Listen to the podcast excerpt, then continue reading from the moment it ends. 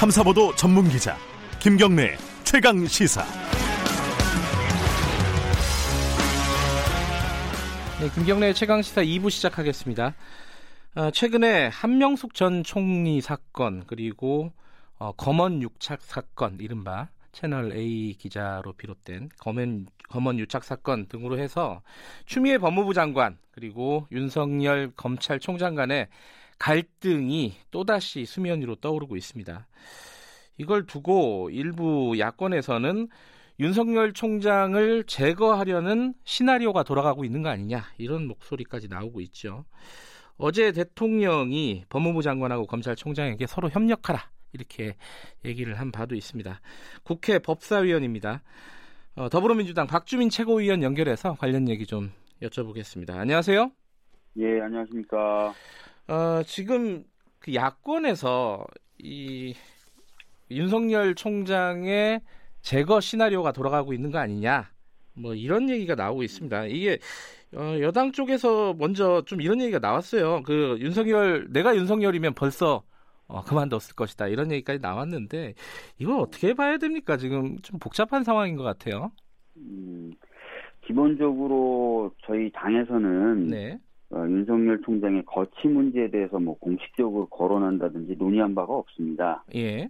아, 그렇기 때문에 이제 몇몇 의원님들이 예. 윤석열 총장의 거취 문제에 대해서 언급을 하셨다면은 어, 그거는 사견일 것이라고 생각해 주셔야 될 것 같습니다. 사견이다. 네. 근데 이제 그 야권에서는 그 사견을 전제로 하더라도 어 여러 가지 여러 명이 얘기를 했습니다. 예컨대 뭐 원희룡 지사 같은 경우에는 정권의 공격이 이성을 잃었다. 뭐 윤청, 윤석열 총장에 대해서 이게 제거 시나리오 얘기고요. 어 네. 마찬가지로 조혜진 의원도 그렇고 김정인 비대위원장도 이게 대통령이 뭔가 재신임을 밝히든가 뭐 얘기를 해야 되는 거 아니야 이런 식으로 얘기를 하고 있어요. 음, 이게 뭐 어, 한두 명이 얘기하는 게 아니라서 이그 여당 입장을 좀 듣긴 해야 될 것 같아요. 어떻습니까? 이런 얘기에 대해서는. 음, 지금 현재 그 검찰 내부에서 진행되는 여러 가지 사건의 처리 방향이라든지 네. 또는 어, 처리하는 절차라든지 하는 부분에 에, 문제가 있어 보이는 것 맞습니다. 그래서 네. 뭐 법사위 업무 보고 시에 문제 제기를 한다든지 네. 또는 어, 최고위원 공개 발언에서 제가 발언을 한다든지 해서 그런 문제들을 지적하고 있어요. 네. 아, 그런 문제를 지적하는 것하고 네. 윤석열 총장의 거취 문제, 뭐 특히 사퇴 문제 이런 네. 것하고 직접 연결되느냐. 네. 아, 지금 당장 그렇게 판단할 수 있는 상황은 아니라는 거죠. 음. 그리고 아까 말씀드렸던 것처럼 윤석열 총장의 거취 문제를 저희가 아, 공식적으로든 음흠. 뭐 최고위에서 논의를 하든 뭐 이런 바가 없다는 겁니다. 네. 그러니까 뭐 개별 사건의 처리 과정 이 얘기는 조금 이따 좀 자세히 여쭤볼 텐데 네. 이해찬 대표가 어, 개별적인 언급을 좀 하지 말아달라 어, 윤 총장에 대한 거취에 대한 이 얘기를 했습니다. 그러고 나서 조선일보가 이렇게 해석을 했어요. 이거 고사 작전에 돌입한 거 아니냐? 요거는 또 어떻게 봐야 됩니까? 이거 맞는 거예요? 아니 근데 어 이제 이해찬 대표님이 이제 예. 그 비- 비공식 비공개 네. 최고- 최고위원 회의에서 말씀하셨던 취지는 네. 어 윤석열 총장에 대해서 이야기한다거나 또는 최근에 이제 검찰 내부의 여러 가지 사건에 대해서 평가를 한다거나 할때 네. 어, 일부 매체들이 이거를 윤석열 총장의 거취 문제, 특히 사퇴를 여당이 압박한다라는 식으로 어, 프레임을 짠다. 음. 그러니까 그런 프레임에 걸리지 않도록 신중하게 어, 이야기를 할 필요가 있다라는 취지의 말씀이셨어요. 네. 그러니까 그 마- 그런 취지로 이해를 좀 해주시면 좋을 것 같고요. 네. 어, 이해찬 대표님이 이런 어, 이야기를 어떤 언론에서는 뭐 그 다르게 해석하는데 특히 이제 조선일보 지금 방금 예를 들어 네. 주신 그 조선 일보의 평가는 좀 이해가 잘 안 되네. 뭐 아예 언급을 안 하면 고사가 되나요? 알겠습니다. 그 근데 사실은 네. 이 지금 이제 양상이 추미애 장관하고 윤석열 총장의 이제 갈등 이런 식으로 지금 밖으로 표출은 되고 있어요. 근데 여기에 대해서 미래통합당이 그 얘기를 했습니다. 이게 지금 어, 수사 지휘권이 있지 않습니까? 구체적인 사건에 네. 대해서 수사 지휘권이 있는데 검찰총장에 대해서 지휘할 수 있는 거죠. 법무부 네. 장관이 이거를 아예 개정을 해가지고 어, 검찰총장을 일반적으로만 지휘하고 구체적 사건은 지휘하지 못하도록 법을 바꾸겠다 이런 얘기가 나왔습니다. 이뭐 조수진 의원이 대표, 대표 발의를 한 건데 네. 요 법안에 대해서는 어떤 생각 갖고 계세요?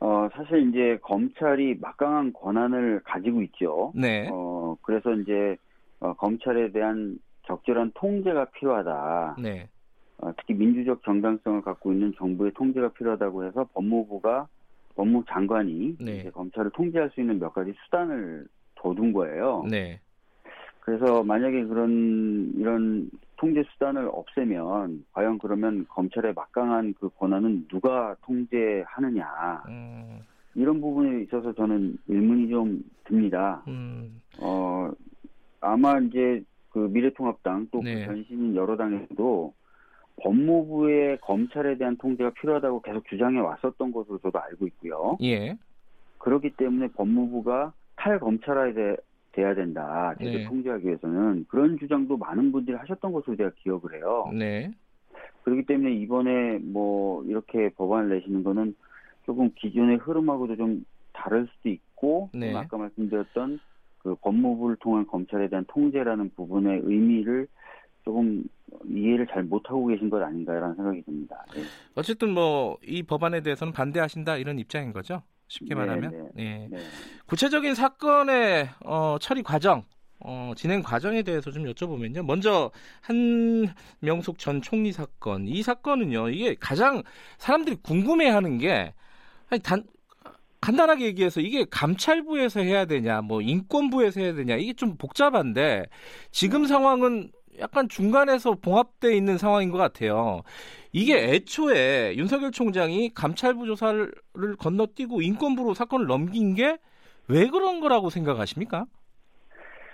글쎄 뭐그 의도까지 뭐 제가 다 이제 들여다보고 예. 정확하게 판단할 수는 없는데요. 예, 어 제가 이제 다른 인터뷰에서 말씀드렸던 거는 이게 어떻게 보면은 재배당된 거지 않습니까? 감찰부가 감찰을 개시한 상황에서 네, 어 경향신문 보도를 특- 보면 특히 이제 정식의 어떤 자료를 가지고 배당 재배당한 것도 아니고 사본을 가지고 재배당했다 예. 지금 얘기가 나오는데 이거는 아무래도 조금 감찰부장이 아, 비검찰 출신인데다가 예, 아, 독립성이 훨씬 더 강하게 보장되어 있어서 예, 나름 그 인권감독관이라고 하는 쪽에 좀 배당을 한 부분이 있지 않나라는 의심이 드는 거죠. 음. 네.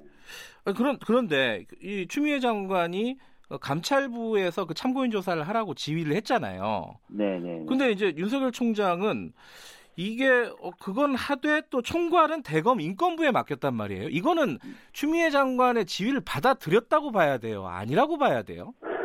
이게 참 그래서 어렵습니다, 이거. 그래서 저도 어제 최고위 발언하면서 예. 일견 받아들인 것처럼 보이지만 네. 아, 좀 다른 부분이 있다라고 저도 지적을 했는데 네. 아, 방금 말씀하신 것처럼 이제 그 대검 그 인권부에서 총괄하게 돼 있잖아요 형식적으로 보면 네. 어 그런 부분이 과연 그 맞느냐 지시하고 부합하느냐에 대한 의문이 좀 있고 특히 인권감독관실에서 조사한 내용이 어 감찰부 쪽에 이제 보고가 되는지에 대한 언급이 또 없어요. 음. 그러다 보니까 이게 그 감찰 쪽을 중심에 뒀던 네. 추미애 장관의 지시하고 부합하는지에 대해서 의문이 좀 있습니다. 예. 음, 자, 의문이 있다. 그러면은 이 사건은 어떻게 정리가 되는 것이 그 처리 과정이 어떻게 정리가 되는 것이 맞다고 보십니까? 저는 솔직히 말씀드리면은 예. 그 법무부 장관의 지시대로 예. 어, 감찰 쪽이 좀 중심이 돼서 이게 조사되고 마무리될 필요는 있다고 봅니다. 음, 어, 물론 이제 지금 투트랙으로 진행되는 상황에서 네. 감찰이 뭐 전적으로 다 아, 하기는 어렵다 하더라도 네. 적어도 중심, 무게 중심은 좀 감찰 쪽에 가야 되지 않, 겠는가 이런 음. 생각을 가지고 있습니다. 예. 그 이유를 여쭤보면 뭐라고 말씀을 하시겠어요? 음, 아까 말씀드렸던 대로 어, 감찰이 이미 개시된 상태라고 저는 보고 있어요. 네. 그것이 약간 어, 절차적인 하자를 가진 상태에서 재배당이 됐다라고 보고 있고요. 네. 두 번째는 감찰의 경우에는 어, 법제기구고 예. 인권감독관실 같은 경우 잘, 잘 아시겠지만 비법제기구입니다. 아하, 예. 예, 그러니까 법제기구가 좀 우선될 필요가 있겠죠. 세 음. 번째로는 아까도 말씀드렸는데 감찰이 좀 감찰실이 법제기구이면서 또 인사의 성격상 어, 상당한 어, 독립성과 중립성을 갖고 있어요. 그래서 네. 어, 이렇게 검찰 제 식구가 문제가 됐을 때는 좀 더 독립적이고 중립적인 기구가 조사하는 게 맞기 때문에 이런 네. 세 가지 이유로 어, 감찰 쪽이 좀 중심이 돼야 되지 않나 네. 생각합니다. 또 다른 사건이 이 채널 A 기자와 검사 장관의 유착 관계, 검언 유착, 이른바 검언 유착 의혹이라고 불리는 건데 이 사건은 더 복잡합니다. 지금 어, 수사를 하고 있는 도중에 중앙지검에서 수사를 하고 있는 도중에 전문 수사 자문단을 어, 거치기로 지금 결정을 했어요. 근데 이 결정을 총장이 독단적으로 한 것이냐 아니냐 이걸 두고 또 말이 많습니다. 이건 어떻게 좀 파악을 하고 계세요? 일단은 뭐 그 수사 자문단 뭐를 수집할 것이냐에 대해서 회의는 하- 했다 그러더라고요. 부장단 회의는 했다. 예, 이거는 팩트고요. 예. 예, 부장단 회의를 했고 뭐 다수결로 결정을 했다 이런 보도가 지금 나오고 있습니다. 음. 어 그래서 뭐 그 부분까지 뭐 어, 허위는 아닐 것 같고요. 음. 다만 제가 좀 어, 약간 아쉽게 본다 또는 의아하게 본다는 부분은 네. 뭐 기자님도 아시겠지만 이 수사 전문 자문단의 경우에는 피의자에겐 소집 요구권이 없어요. 네. 예, 그런데 그 요구에 의해서 어, 소집 절차에 아주 신속하게 들어간 형국이 돼서 네. 이게 무슨 맥락이 있나라는 의구심이 좀 드는 거고요. 네. 그리고 또 수사자문단이 소집되려면 적어도 수사팀하고 지휘부 간의 의견 상충이라든지 이런 부분이 발생해야 되는데 네. 에, 제가 이제 파악한 바로는 아직까지 수사팀에서 어떤 결론을 내린 게 아니거든요. 음. 그래서 이게 수- 수사자문단을 소집할 상황도 아닌데 란또 의구심도 또 드는 겁니다. 음. 저그 상황이 아니라는 거는 이 수사 자문단은 수사가 마무리된 다음에 열리는 게 원래 맞는 거예요? 꼭 그렇게 마무리된 다음에 열- 열린다라고 볼 수는 없는데 네. 적어도 수사팀이 어떤 뭔가 결론과 방침이 좀 쓰고 그죠? 음. 네. 그것하고 지휘부가 확실히 좀 생각이 다르다라는 게 좀 명확해지면 보통 소집을 하, 지 않습니까? 예. 근데 이게 지금 그런 단계냐 이거죠. 음. 어, 약간 그런 부분이 의아한 거죠. 그러니까 지금 이 자문단 소집을 요, 요청을 한 게 이제 피의자 그러니까 채널 A 기자가 이제 요청을 한 거 아니겠습니까, 그죠? 네, 맞습니다. 예. 그걸 받아들인 건데, 근데 그 네. 시점을 보면은 그 검사장이 피의자로 전환된 다음에 이런 일들이 벌어진 거란 말이에요. 그렇죠. 어, 예. 그 부분은 어떻게 봐야 돼요? 그러니까 제가 자꾸 좀 아쉽다, 의아하다라는 말을 하는 거죠. 음. 어, 약간 그 맥락과 상황상 어, 충분히 이제 어, 이거 혹시 제 식구 감싸기로 어, 이런 어떤 절차가 진행되는 것 아니냐라는 의심을 살 만한 정황들인 거예요. 그런 것들이. 예. 음, 그래서 어, 이런 부분도 좀 제대로 조사가 되, 되- 되- 될 필요가 있다, 제대로 판단될 필요가 있다라고 계속 발언을 하는 거죠. 근데 음. 이런 발언이 마치 뭐 윤석열 총장을 물러나게 하기 위한 발언인 것처럼만 네. 어, 또, 또 그런 것인 것이냐 이렇게 보도되고 있어서 네, 그런 부분에 대한 안타까움 가지고 있습니다. 좀 예. 어려운 얘기인데 이게 사실은 이제 검찰의 수사 과정에 대해서 정치권에서 이제 코멘트를 하거나 발언을 하는 게 있고 그 네. 법무부에서 이제 수사 지휘를 하는 게 있잖아요. 만약에 이런 검찰의 제 식구 감싸기다 라는 어떤 정황이라든가 의심이 든다면은 법무부에서 어떤 조치를 취할 수가 있는 거예요. 이거 방법이 있어요. 네, 물론 있습니다. 그 아시다시피 대 대검이 감찰 기능을 가지고 있고 대검이 그 갖고 있는 감찰 기능이 우선하지만 네. 법무부도 감찰 기능을 가지고 있습니다. 음. 아, 그리고 그리고 어, 대검이 감찰하기 적절하지 않다거나 네. 대검 감찰 결과를 신뢰할 수 없다 그럴 땐 또 우선적으로 감찰할 수 있습니다. 알겠습니다. 그래서 예. 이런 부분에 있어서는 뭐 경우에 따라서는 법무부가 감찰을 할 수도 있는데 예. 어, 법사위에 출석한 추미애 장관에게 질의했을 때 추미애 장관이 감찰 이라는 표현은 안 썼지만 네. 아까 말씀드렸던 한명숙 전 총리 사건 관련된 진정 사건의 배당 절차에 과- 관련돼서는 네. 살펴는 보고 있다라고 얘기했어요. 음. 뭔가 보고는 있는 것 같습니다. 음, 검찰 그 감찰 기능이 법무부에도 있다. 아, 명시적으로 네. 얘기는 안 했지만 살펴보고 있다. 요 정도까지. 이 사건은 어 끝까지 뭐 지켜보고 있는 겁니까? 아니면은 여기에 대해서 뭔가 조치를 취해야 되는 상황이라고 보시는 거예요?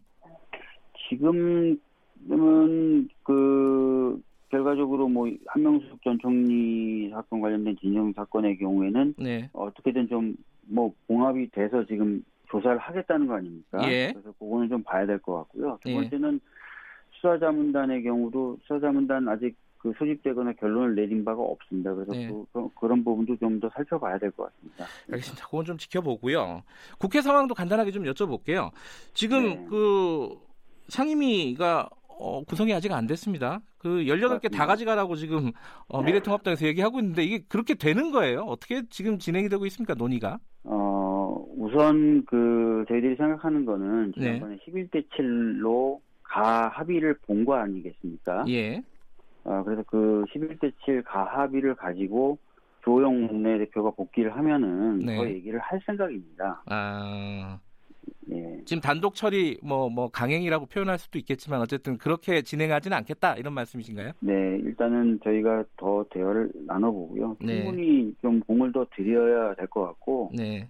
그래도 안 된다면 어떻게, 어떻게 할지는 또 고민을 해봐야 되겠죠. 그 네. 두 가지가 있는데 대통령이 3차 추경 6월 어, 통과 비상한 방법 강구해야 된다 이렇게 얘기했는데 음. 이게 계속 미뤄지면은 상임위 구성이 미뤄지면 요게 가능한 것인가? 또 하나는 7월에 공수처 출범 가능한 것인가? 이 두 가지 어떻게 보세요? 그러니까 지금 그 추경의 경우에는 원구성이 필요한 거고요. 네. 그다음에 방금 말씀하신 공수처의 경우에는 원구성 아니어도 할 수 있는 부분이 있습니다. 네. 어, 추, 그 추경의 경우에는 저희들이 어, 원구성을 아까 말씀드렸던 대로 좀 더 많은 공을 들이겠다고 말씀드려서 그렇게 좀 답변을 대신하고요. 예. 공수처의 경우에는 사실은 이제 그 저희들이 좀 압박을 해야 되- 되겠다라는 생각은 가지고 있어요. 왜냐면은 이게 7월 15일이면 법이 시, 시, 어, 시행이 됩니다. 네네. 그러면은 이게 진짜 더 늦어지면 안 되거든요. 그래서 네. 어, 야당에게 이 추천위원회 구성 네. 관련된 협조를 좀 강하게 요구할 생각입니다. 알겠습니다. 오늘 말씀 여기까지 듣겠습니다. 고맙습니다. 예, 감사합니다. 더불어민주당 박주민 최고위원이었습니다.